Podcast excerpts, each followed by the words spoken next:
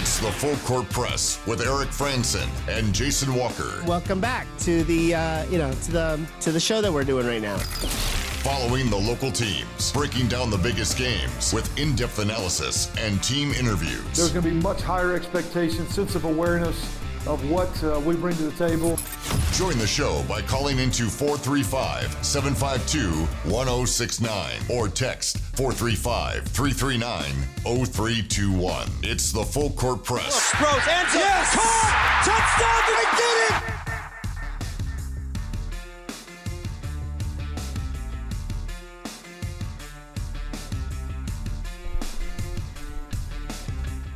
Hey, what's going on, everybody? Eric Frandsen, Jason Walker here on the Full Court Press.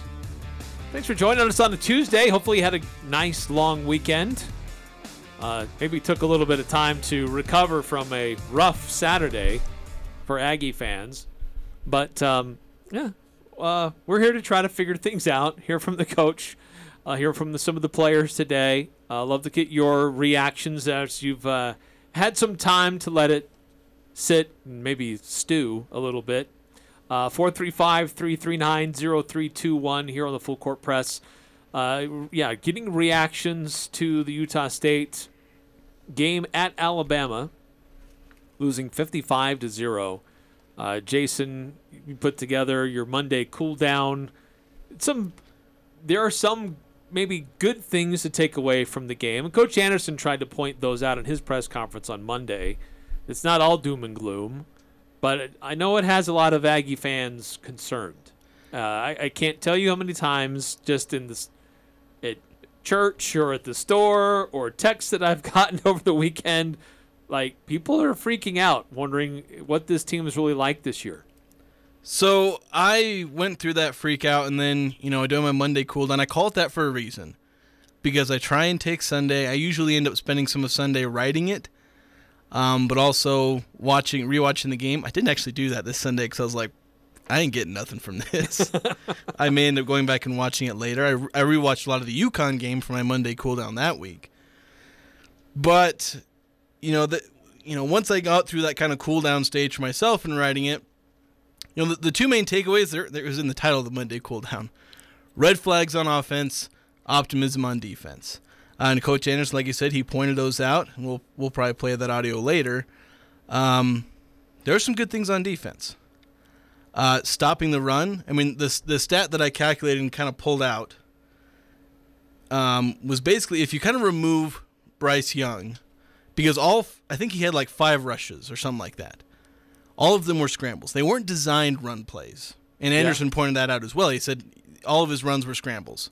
So on designed runs, Alabama had 178 yards rushing. 58 of those comes on one play. So on 26 designed runs, excluding that 158 yarder, Utah State gives up 120 yards, 4.6 yards per carry. That's a pretty respectable number against a team like Alabama for Utah State. It's a number you can very much live with. And so for me, that's the main positive is that defensively you look they, they played better against the run against Alabama than they did against UConn. At least in the first quarter. They actually did pretty well against UConn in the last three quarters. So generally speaking, I'm liking what I'm seeing out of the front seven. Their ability to stop the run against good teams and against some bad teams. We'll see if they can establish some consistency. And also, they do have to be able to stop running quarterbacks because giving up 100 yards to a quarterback is a critical failure in, in some measure. You can't just ignore that. So they, they do need to take yeah. care of that because they are going to face some athletic quarterbacks. But generally speaking, against designed runs, I'm liking what I'm seeing out of this team. It's not perfect, but that's something you can cling to and say, all right, we're doing good here. As far as passing, longest play they gave up in the passing game was 25 yards or something like that. Everything else, they kept it in front of him. Yeah, they kind of got shredded a little bit, although they technically held Bryce Young under his career completion percentage by about 3%. He was like 18 of 28. So, yes, they gave up like seven straight scoring drives or, you know, touchdowns on like seven of nine drives or something like that. I forget the exact numbers, but, you know, 41 0 at halftime. That's not pretty. And it's not great, but there are positives you can pull away from that. On offense, that's a different story. Well, before we get into the offense, yeah, I mean, there were you know, the defense was trying to be aggressive, but they gave up points every time Alabama touched the ball. Yeah. That's why I, I can't say it was a good defensive performance in really any way.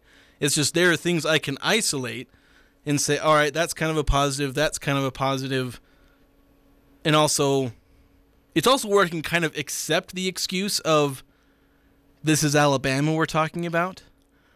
You know, there's some places where I'm not so much accepting that, but on defense, I'm a little more accepting of that excuse, given that I'm also able to drag some positives into this.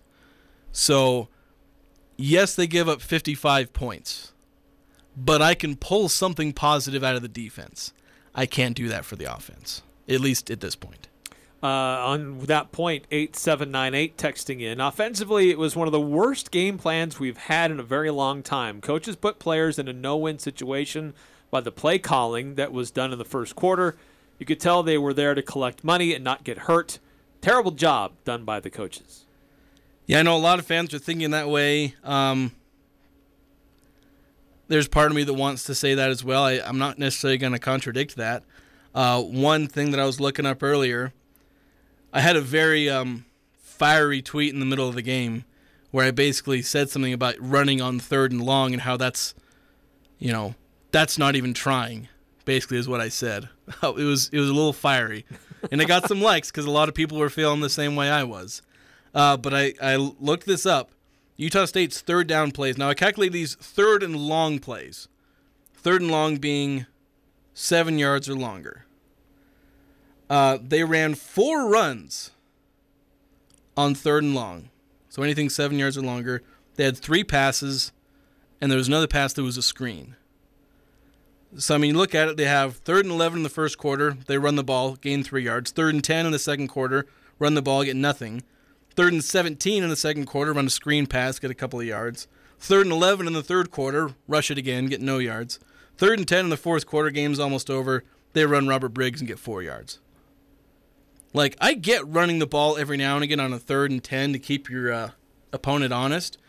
And especially a screen pass, because that can be a little cheeky, and if you got a good running back, that can be a legit way to get a first down if you catch the, the defense being overly aggressive. That's a legit strategy I can respect or at least understand.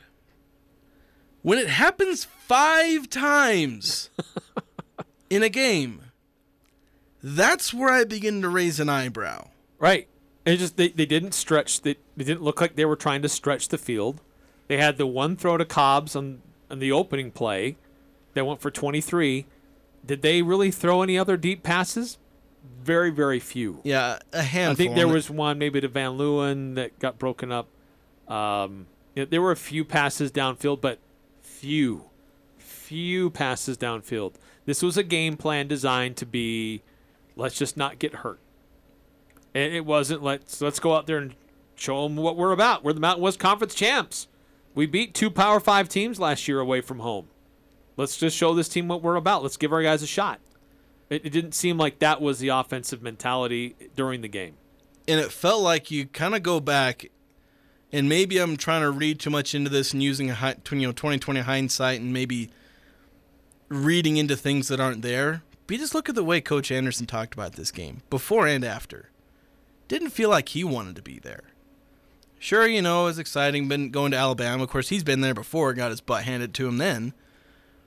But here it's like, you know, he talked about how he didn't like that his players had to be in that environment. And he talked about you know these buy games or whatever the term is necessary yeah evil. necessary evil and it's like all kinds of didn't seem like he wanted to be there and that goes into your point where it's like all right let's get in get out collect our money utah state's about $2 million richer it only came at the cost of the dignity of your football team a lot of parallels between this game uh, last week in, in, the second week of the, of the schedule versus a few years ago when they went and played LSU, who was in the ranked number five. They were the eventual national champions. Now that was what week five, week Yeah. four or five, Something like It was that. deeper into the season, but both times the head coach, both Coach Anderson, not happy in the week leading up to it that they had to go play that game.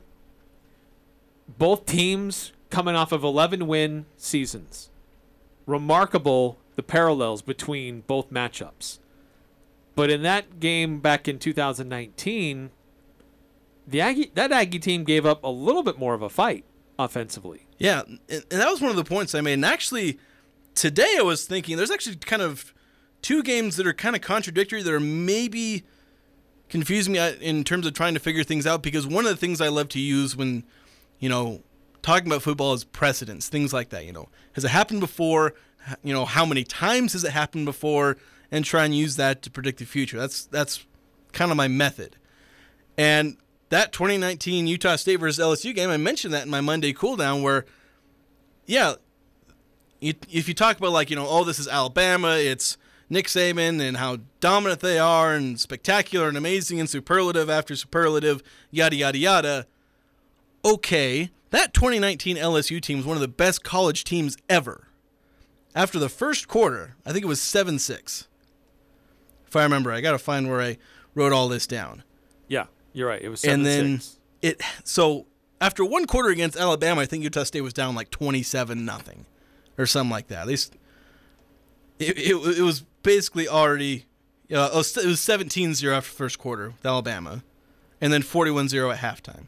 Well, it was 21 to 6 at halftime of that LSU game. Still within reach theoretically. That's two touchdowns. Throwing a two-point conversion suddenly you're tied. That's comeback capable. And then eventually it just progressed. And eventually you get down um, 45 6, I think was the final score. So, you know, Joe Burrow, I think, stayed in until the fourth quarter. Like Yeah. early in the fourth quarter is when he got pulled. So it's like that team, the 2019 Aggies, who went 7 and 6 that year, they were kind of mediocre. They did not live up to their previous season in really any way at all and yet they put up a real fight for at least half a game and then made LSU earn every single one of those 45 points. Didn't even look like Alabama had to try to get to 41 at halftime. So then, then the other game that is kind of contradictory is well, Georgia just absolutely spanked Oregon. So I'm wondering, like, are things different with these, you know, top tier SEC teams? I don't know. If you want to be optimistic, you can use the Georgia Oregon and say, well, that just happens to us teams now that have to face Alabama and Georgia. Well, look what happened to Florida and Utah. Yeah. So it's if you want to be optimistic, you can use the precedent we just barely set in the same week. But for me, that 2019 Utah State LSU game really it's the it's kind of the thing that made me think, all right, even in context, you know, Utah State was supposed to lose this game.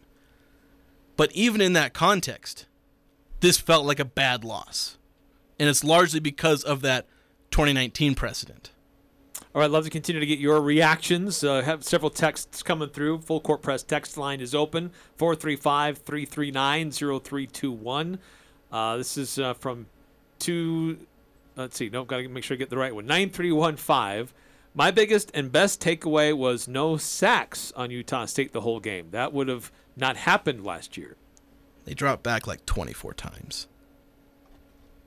Which, yeah, no sacks and 24 dropbacks, but again, they barely passed. So, And in what passing they did do were not designed to be deep running routes where you may need a little more time in the pocket. yeah. So I, I will give Utah State kudos for, generally speaking, having decent pass protection. Didn't feel like Bonner was under a crazy amount of pressure, or Legas or Williams, maybe a couple of plays.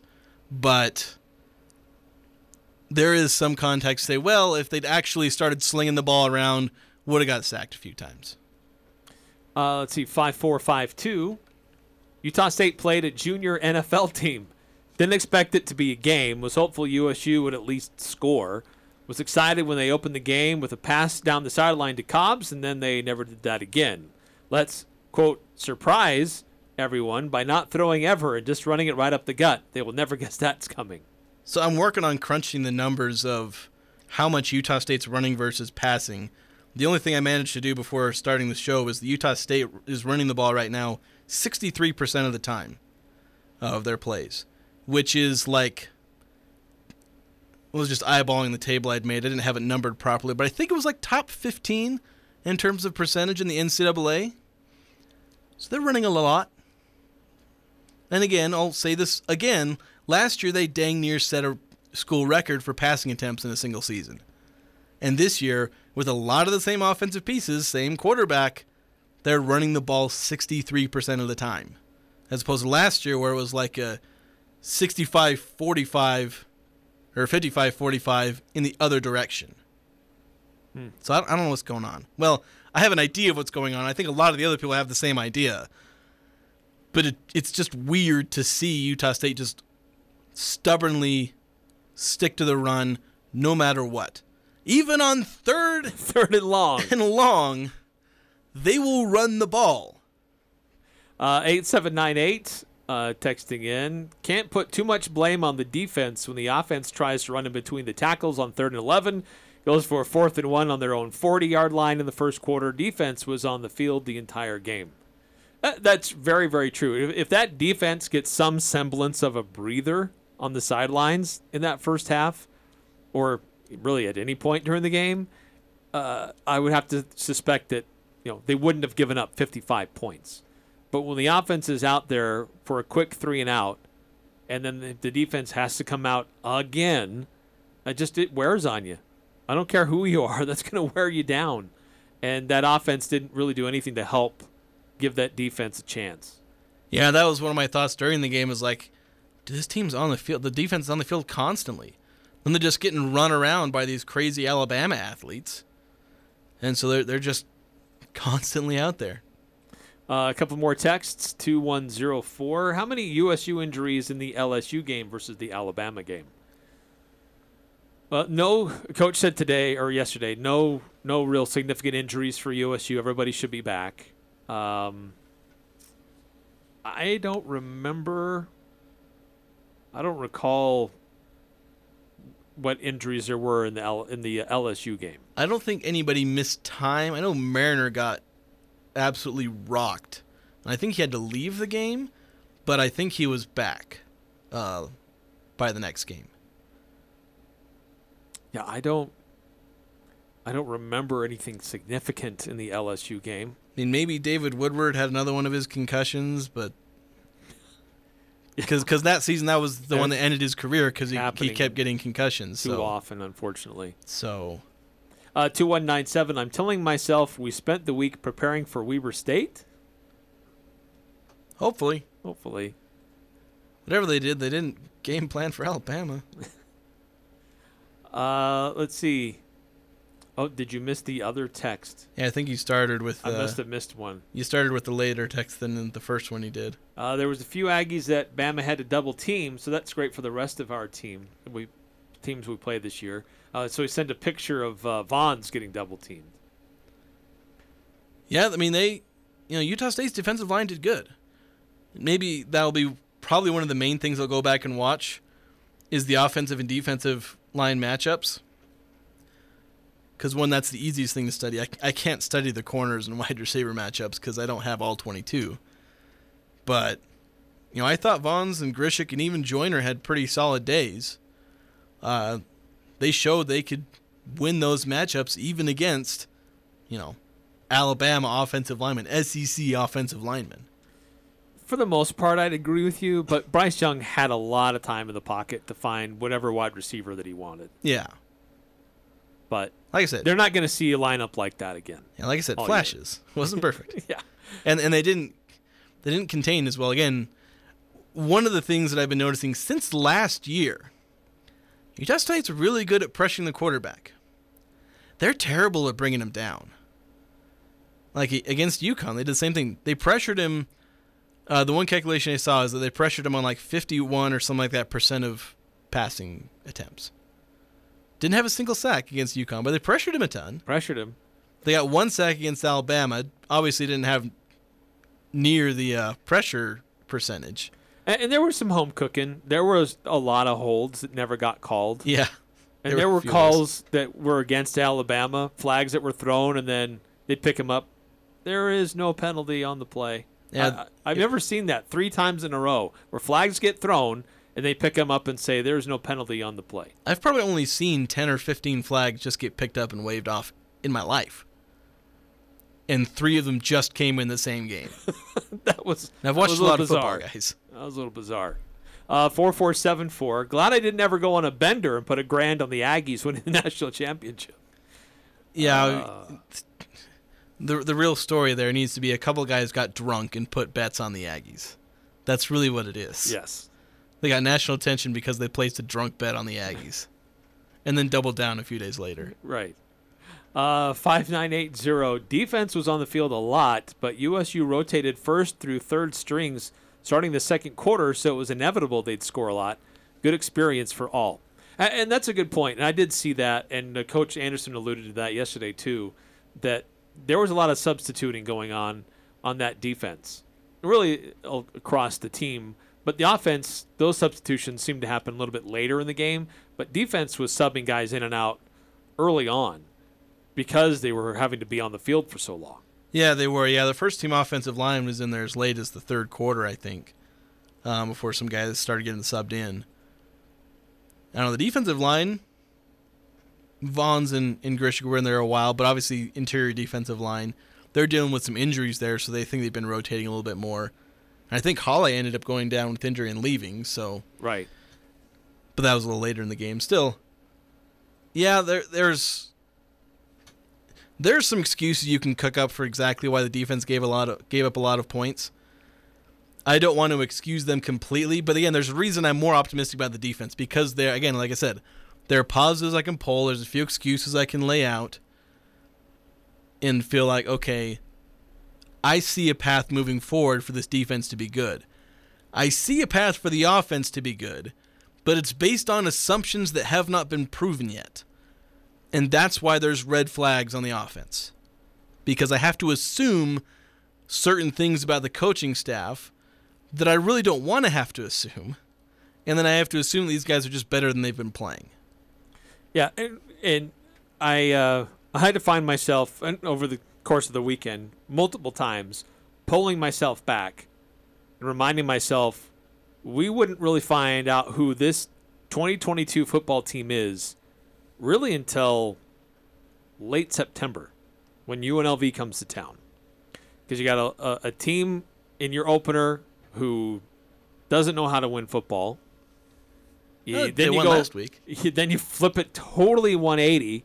A team that doesn't know how to lose football on their turf, and then after that you've got an FCS opponent. So, and then a bye. So we won't really know what Utah State football is really all about until a month into the season. and that's the really frustrating thing is that not only is it it's not like we're just playing our game and we say oh we don't really know who it is because they've only faced good or bad teams it feels like the coaching staff is leaning into that by saying we're not going to play like us until we face UNLV. We're just going to play the most conservative football you've ever seen in your life. And nobody will know who we are until UNLV or even BYU after that. Because maybe they, they come out with the same game plan against UNLV that they did against UConn or that they will against Weber State. You know, just run, run, run. If we have to, we'll pass. And we'll mix it up a little bit by throwing some passes. But it it's frustrating to see that attitude out of a coaching staff or a parent attitude. That's the thing I don't want to assume by the coaching staff is that the coaching staff isn't trying. I don't ever want to have to assume that about the, the team I'm covering is that, oh, the coaching staff doesn't care. Because then that's them overlooking an opponent. They did it against UConn, and they're lucky to come out of that game with a win at times.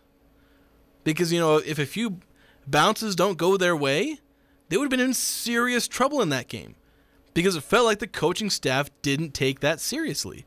They felt we're going to run the ball and we're just going to win. And then against Alabama, we're just going to run the ball and we're going to lose. And against Weber, we're going to run the ball and we're going to win. and then in the bye week, we're going to run the ball and it's going to be a bye week. And then we're going to run the ball against UNLV and we're going to win. And then we're going to play BYU. Like, what the heck is that? And I, it may be dangerous to assume you can just run the ball and win against UNLV. yeah, so that's They're- why. That's they're why. they're throwing everything out there and gaining confidence and uh, getting momentum on their side. Yeah, that's why I'm hoping we'll at least see something because UNLV might be an actual legit opponent. Of course, they were kind of legit last year. Dang near lost to them that last year. Yes. Um, so maybe they'll take them seriously. And so hopefully on September 24th, we will see an actual game plan revolving around Logan Bonner doing what he does best throw the ball, not hand it off to Calvin Tyler Jr. Well, and it it it raised other questions about really the, the, how healthy is he? What is his rehab really like on his knee? Uh, it may not be as as sturdy as we've been led to believe. Maybe that's why it's been a little bit conservative. They're just buying time until his leg gets healthier. Um, until the you know that that knee is uh, a lot stronger because there was swelling. They took him out of the game. He got dinged up, and it seemed like we're just going to do what we can to protect Logan Bonner. Yeah, they took him out in the second quarter. They waved the white flag in the second quarter by pulling their quarterback. Yeah, which it made sense. I'm not going to criticize him for that decision no, at all. Look, protect. Look, do you want to go crazy against a team that you're way overpowered and you're not gonna you're not gonna win? Um, or do you look take the short term loss and keep your eye on the long term goal of the team and say, yep, we're just going to eat this and we'll see how things go uh, the following week.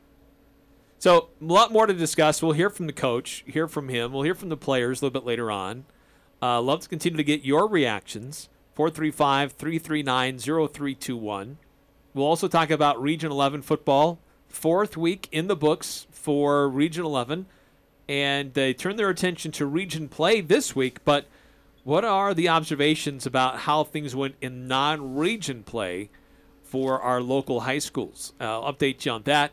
Uh, as well, and our pick six results. It's all coming up on the Full Court Press. Boys and Girls Club of Northern Utah invites you to form a team and play in their second annual scramble for the Structure Golf Tournament. It's set for October 3rd, 10 a.m. at the Logan Golf and Country Club. The $1,000 foursome fee includes golf, cart, and prime rib lunch after.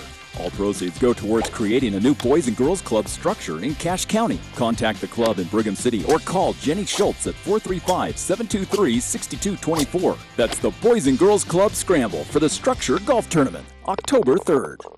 Cache Valley, the Utah Wood Stove Changeout Program opens up February 1st. If you want to change out your wood fireplace or stove and replace it with a gas appliance, Advanced Fireplace and Stove can help. Receive up to $3,800 towards your new gas stove or fireplace insert. Idaho has a changeout program too. Let the professionals at Advanced Fireplace and Stove take the chill out of winter with a new heat and glow insert or Vermont casting stove. Stop by their showroom or visit them at advancedfireplaceandstove.com. We would like to welcome Prodigy Brewing to the heart of Logan, Cache Valley's first and only brew pub with family friendly dining. With an upscale twist on classic brew pub fare and ingredients sourced as local as possible, they are thrilled to be part of the heart of Cache Valley. Bring the family and try their wood fired pizza or their mouth watering signature burger. Located on beautiful Center Street, open Monday through Saturday, 11 a.m. to 10 p.m. Pizza, burgers, and brews. Mmm, tasty. I'm here with Mark Anderson from Anderson Seed and Garden. Mark, can you tell us a little about your experience with ChemDry of Northern Utah? You know, our carpets get really dirty at Anderson Seed and Garden, and we clean every January. Our timing is is kind of difficult. I called Daryl, and he was amazing to work around our schedule. They came in and cleaned our carpets. They looked like brand new when they were all done, and uh, they've just been amazing to work with.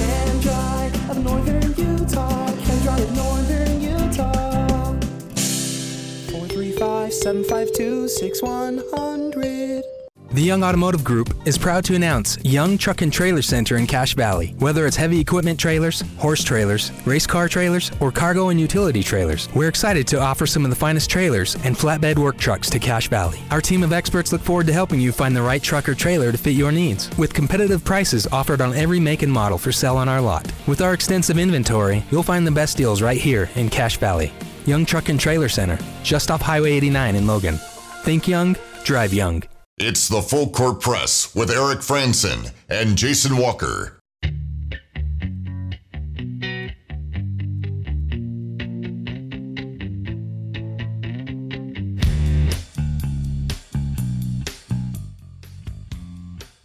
Ah, it's still hot. It's going to be hot still for a few more days around here, and that could be tough on your vehicle. Take it into Valvoline, it's an oil change across from Angie's. They have Valvoline Synthetic and Valvoline Max Life Oil. Plus, to get you back out on the road fast. 695 North Main in Logan. So, uh, Utah State with a rough weekend at Alabama. Yeah, great tradition, great opportunity for a lot of players. A lot of players did see the field for USU, but um, offense struggled, defense struggled. Uh, it was a rough, rough Saturday for the Aggies, and uh, a lot of you know, rough for the fans as well. Hoping to see at least be a, a little bit more competitive in that game. 435 339 0321 if you want to chime in. A couple more texts coming through. Uh, 2197 says um, our offensive play calling has been less than underwhelming thus far, and uh, Bonner does not look right. Also, Briggs needs a lot more touches. He's electric. Yeah, I've really liked what I've seen from Briggs, and yeah, I know. Yeah, there's there's a lot of people that are. I've seen some calls for the offensive coordinator's head, metaphorically. They're they're already starting the, uh, you know, fire the offensive coordinator chance. Uh, that's a little early. It is way too Way early. too early. Uh, for that, especially given what we saw last season. I thought you know they have really good. Um, they have a good offensive system there, and you want to see more from it than just two bad games. Um, but yeah, Briggs. I'm liking what I'm seeing. Well, I don't Uh, know that I classify UConn as a bad game. I mean, they ran the ball, you know, with impunity. I mean, get what? Yeah. So if it's working, just keep using it. Keep going at it. Yeah. So, and we're going to see that against Weber State too. So, again, it's just it. I don't know if it's so much bad play calling as a commitment to a weird offensive strategy, one that at times feels like it's committed to not trying.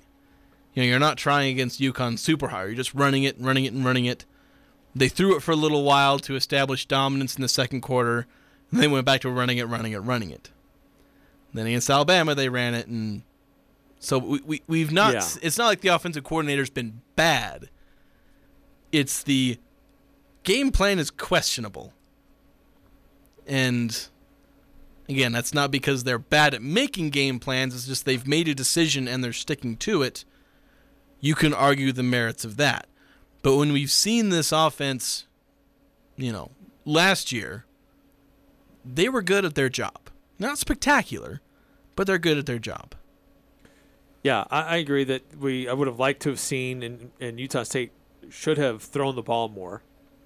Like if it's about you know protecting Logan Bonner and his leg, okay, but you know can can Cooper Legas throw the ball? Uh, uh, can Levi Williams throw the ball? Because we didn't see either of them throw it either. So it's not like it was well one quarterback is struggling to see the reads, uh, he's not getting it out quick enough. Let's see what these other guys could do. Because the game plan was the same when those guys were in there. It was to limit mistakes and to get through the game. Because they're all excited that hey, we didn't we didn't have a turnover, we didn't throw an interception. Well, you didn't really give many opportunities for that either.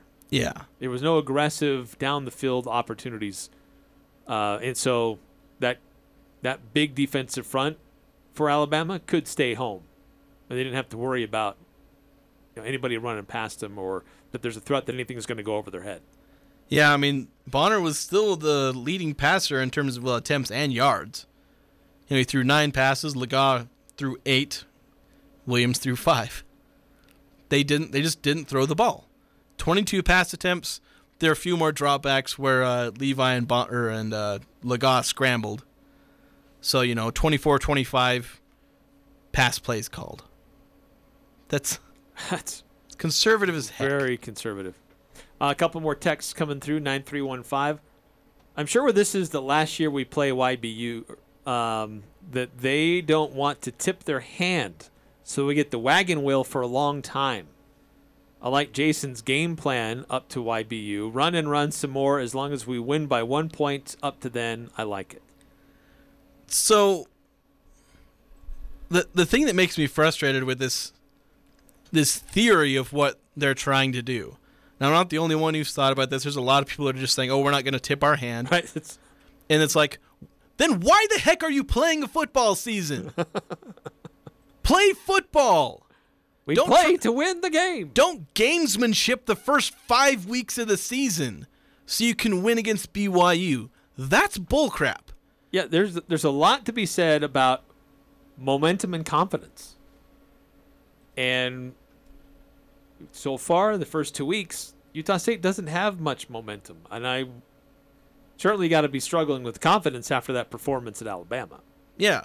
So it's like, play your game. Don't be Air Force.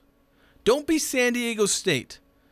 Your strength, you are so excited about your wide receivers. You know, you're returning Logan Bonner, who's, you know, the record holder for a single season. And, you know, last year the, the team threw for 4,200 pass yards, which was far and away a team record. And you come out and you decide you're going to be a run team? Like, and it's because you don't want to tip your hand. That's why I don't want to subscribe to that kind of theory. I kind of hope that's what's going on because otherwise, I, I have no explanation for what I'm seeing. That almost has to be the explanation, but it's a dumb idea. I mean, if it works, okay, I'll step back and I'll I'll give it to him. You know, if it, if it works, I can't knock it Right. and, and, and I'll kind of I'll eat my humble pie and say, all right, you're smarter than me, and this is why you're a Division One, you know, coach, and I'm obviously not. I'm a guy who talks into a microphone about sports, but like. Why on earth would you not want to just play your game? Like, is the first time that Utah State will actually play Utah State football going to be against BYU? Because then, not even Utah State will know how to play their type of game. Right. They're, they they won't have their what's the identity? The identity by then is set. Yeah, so it's like you need to play how you're going to play. Air Force doesn't throw the ball against all these crappy teams they play. You know, who they play in week one, like Northern Iowa or something like that. You know, they, they played some lower team. They didn't throw the ball 50 times so they can gamesmanship their week two opponent into thinking, oh, Utah Air Force throws the ball now. We, we got to prepare for that. no. they ran the ball because that's what they do. Utah State needs to throw the ball because that's what they're good at. Yes, run, you know, run the ball because they were obviously su- successful with that against UConn. I'm not opposed to running the ball, you know, if they can't stop it, especially in that second half or even parts of the first half. They couldn't stop it, so keep doing it. But at least try to run your offense. Don't run some other offense to make teams like are they not going to know what you do cuz they have film from last year. They know what you do. Don't pretend like you're somebody else. I don't know. Going on rants here. I'm just just frustrated. You're not the only one. Uh, a lot more texts coming through on our full court press text line. Keep them coming. 435 339 0321. We'll hear the coach's response to some of these issues uh, coming up. But 0366 says the offensive coordinator struggled. Yeah, and I think uh, if we've detailed that, I think it was just it was the game plan, and he stuck to his game plan. Yeah. And I, I, I think really that's what it comes down to. Uh, 2197. Here's an idea. Let's put four receivers in the game and put them as close as close to out of bounds as possible to create space, then run the ball right down the middle of the defense. I don't know if that's sarcasm because they're kind of already doing that. Well, and their then the wide rece- receivers get pushed out of bounds. Yeah, they, they line up like on the out of bounds line almost. I need to go back and actually look how close because every time they throw these sideline passes, I'm looking against UConn and against Alabama. They're throwing these sideline passes and they're running out of bounds, and I'm like, are, are, how close are you lining up? Maybe Yeah, move a few no yards in. there. And I know if you get pushed out of bounds by the corner, you're allowed to come back in. Yes. And so Utah State had a couple of plays uh, against UConn where he came back in and it was a legal pass. It wasn't illegal touching. But I don't like them to have to fight to get back in bounds every single time because maybe the corner just keeps them there. I don't know if that's a penalty or not, but if, if they're kind of, you know, not doing holding or pass interference, if they just kind of keep them out of bounds and they never get back in, then it's incomplete. yeah, that's it's out. No works. Uh, 5080. We played like the whore that we are. We played for money. It was the worst feeling. I know that you know the university's happy because that's That's almost like one sixteenth, roughly. So, you know, it's one Paul Brown of their athletic budget. Uh, who's Paul Brown? He's the guy that founded the. Uh, I think it was Paul Brown. The- He founded the guy who founded the the Bengals and the Browns. So he founded one sixteenth of the NFL. Oh, So that's why I say that's why I use that. It's like a weird metric. One sixteenth. I may have gotten his first name wrong. His last name was Brown. Yeah, just Paul Brown, because that's that was the name of the Bengals stadium, I think. okay. Um, yeah, so like Utah State's athletic, athletic budget is roughly 32, 35 million dollars. So one sixteenth of their athletic budget. I know John Hartwell was whistling on his way to the bank. Right. Well, I, I, I thought Al Lewis had an interesting number on this in his uh, KVNU game day. That that uh, that one game equaled as much, maybe just a little bit more than all of USU season tickets combined. So Yeah. you don't have to play that game if there are more ticket sales. But I'm not gonna get on that high horse. Yeah, I, I've I've thought of you know comparing like how much of the coach's salary does it pay and and stuff like that. Like it's valuable, but like I said, they're they're two million dollars richer roughly. There's a price you pay Yeah, to just, earn that money. It just came at the cost of the dignity, Pride and dignity. of your team. Uh, 2197 uh, texting in. Uh, we have one running play. It's first version Tecmo Bowl playbook. It's like ask Madden and you, I played a lot of Madden 07. Just ask Madden. All right, run the ball. Actually, my favorite play, or one of the plays I like to run in Madden 07 was four wide receiver set, halfback dive. Because it spreads the field all out. spread out. There's one linebacker, five offensive linemen, run it right at the middle. Worked great. Fewer one-on-one matches. I ran that play on third and nine, and it worked. You should be an offensive coordinator somewhere. no, I shouldn't. Uh, 9315. Look what I got started with Jason. Reminds me of janitor rants about the Jazz.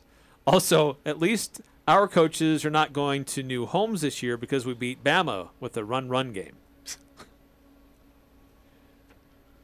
Yeah, if they keep this up, they're not going nowhere.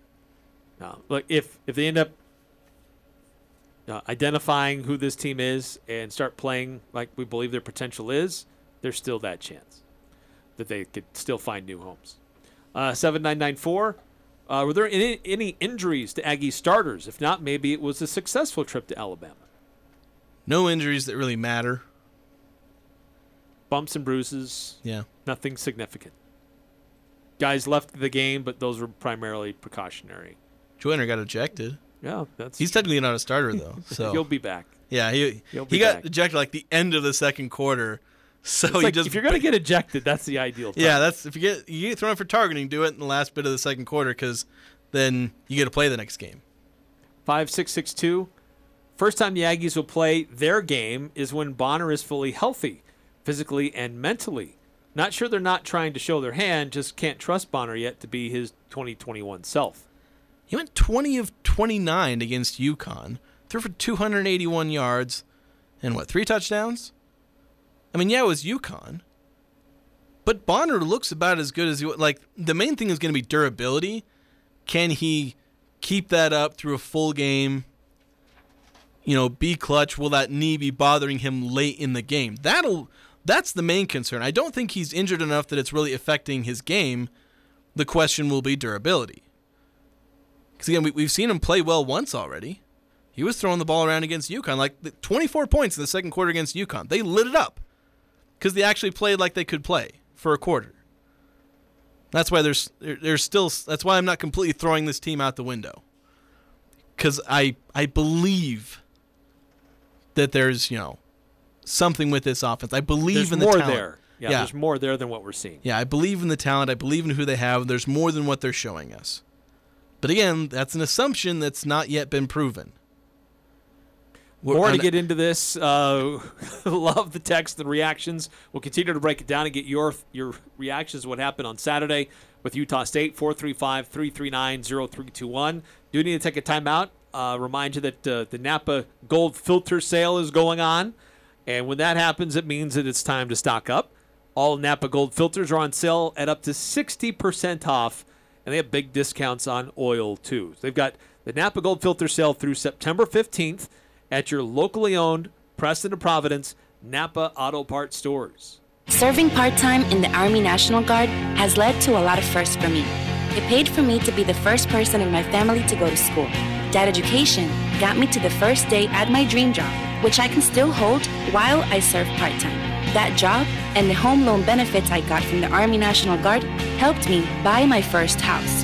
I also know that I will be one of the first to respond if my community ever needs me. Sponsored by the Utah Army National Guard. Aired by the Utah Broadcasters Association and this station. Finding, interviewing, and hiring. One of the most difficult things a business can do. The Cache Valley Media Group can help. If you need employees now or in the near future, plan to participate in the Cache Valley Media Group Job Fair Thursday, September 22nd at Castle Manor in Hyde Park from 11 a.m. till 6 p.m. Don't miss this opportunity to talk to hundreds of potential employees looking for work or wanting to change their careers. Call 752-1390 or go to CacheValleyMediaGroup.com. That's CacheValleyMediaGroup.com. To get involved Thursday, September 22nd at the Job Fair at Castle Manor in Hyde Park. Presented by Cache Valley Media Group.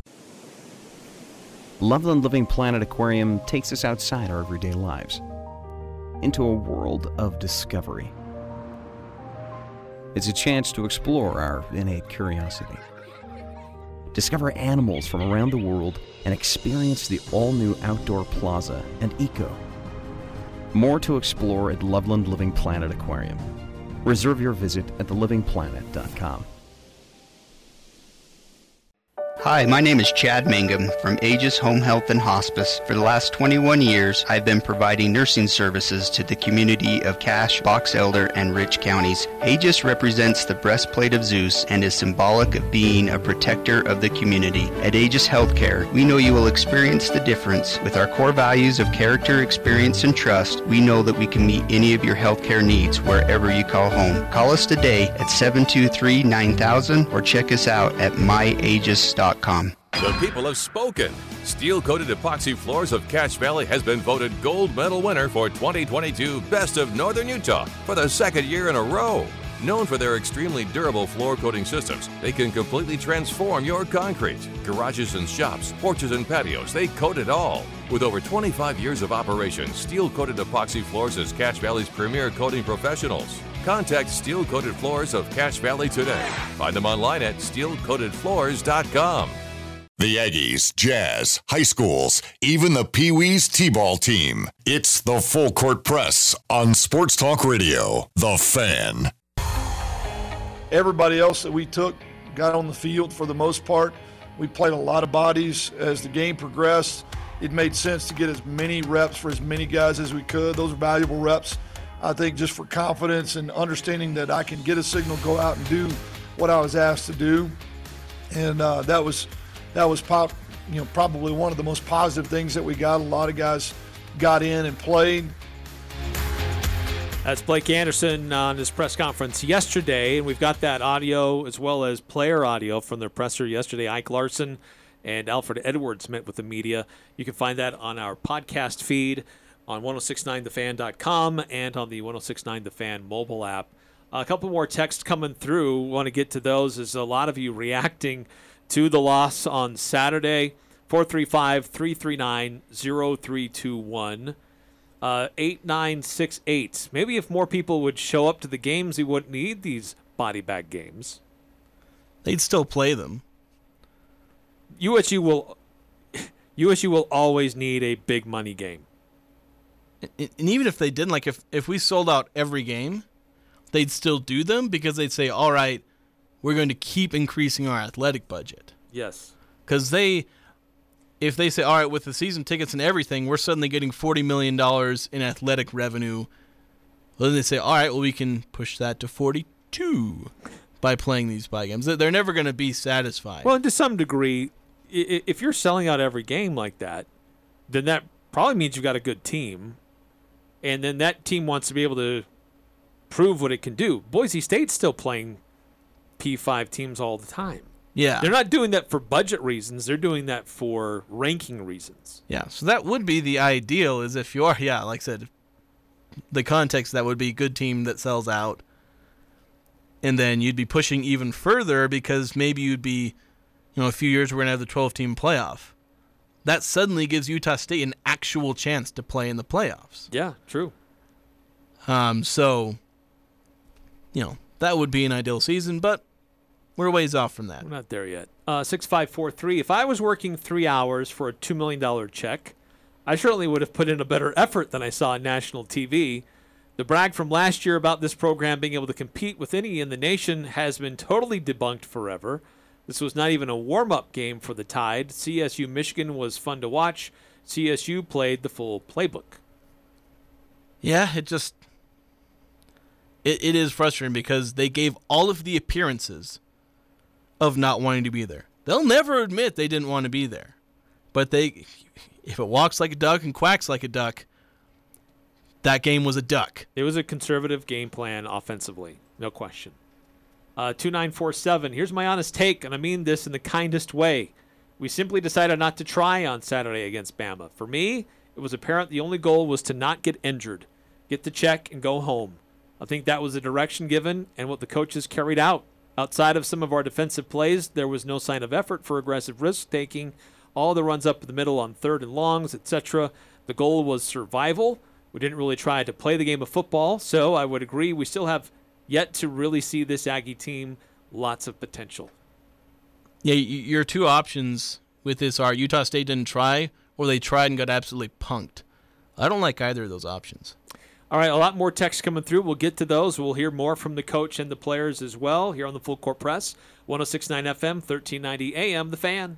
Hey, it's Jackson with Mountain West Motor, inviting you to check out our new location at 615 North Main in Logan. If you're looking for a rig that will turn heads on the road, each vehicle on our lot has been customized and built for your adventure. Whether it's hauling kids, hauling trailers, or roaming in the mountains, choose from our collection of trucks and SUVs at Mountain West Motor like no other dealership in Cache Valley. Visit us at mwmotor.com. Mountain West Motor, built for your adventure.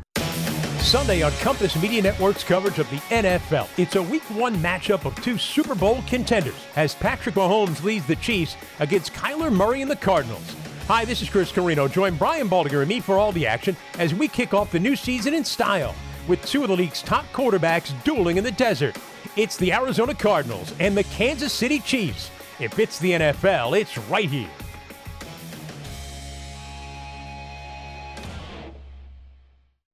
This is James Stevens with White Pine Funeral Services. We are humbled by and grateful for the tremendous support we have been shown since opening our doors nearly two years ago. So we just want to say thank you. On behalf of everyone at White Pine, first and foremost, thank you for allowing us the honor and privilege of serving you and caring for your loved ones. Additionally, thank you for voting White Pine the best mortuary in Cache Valley in both 2021 and 2022.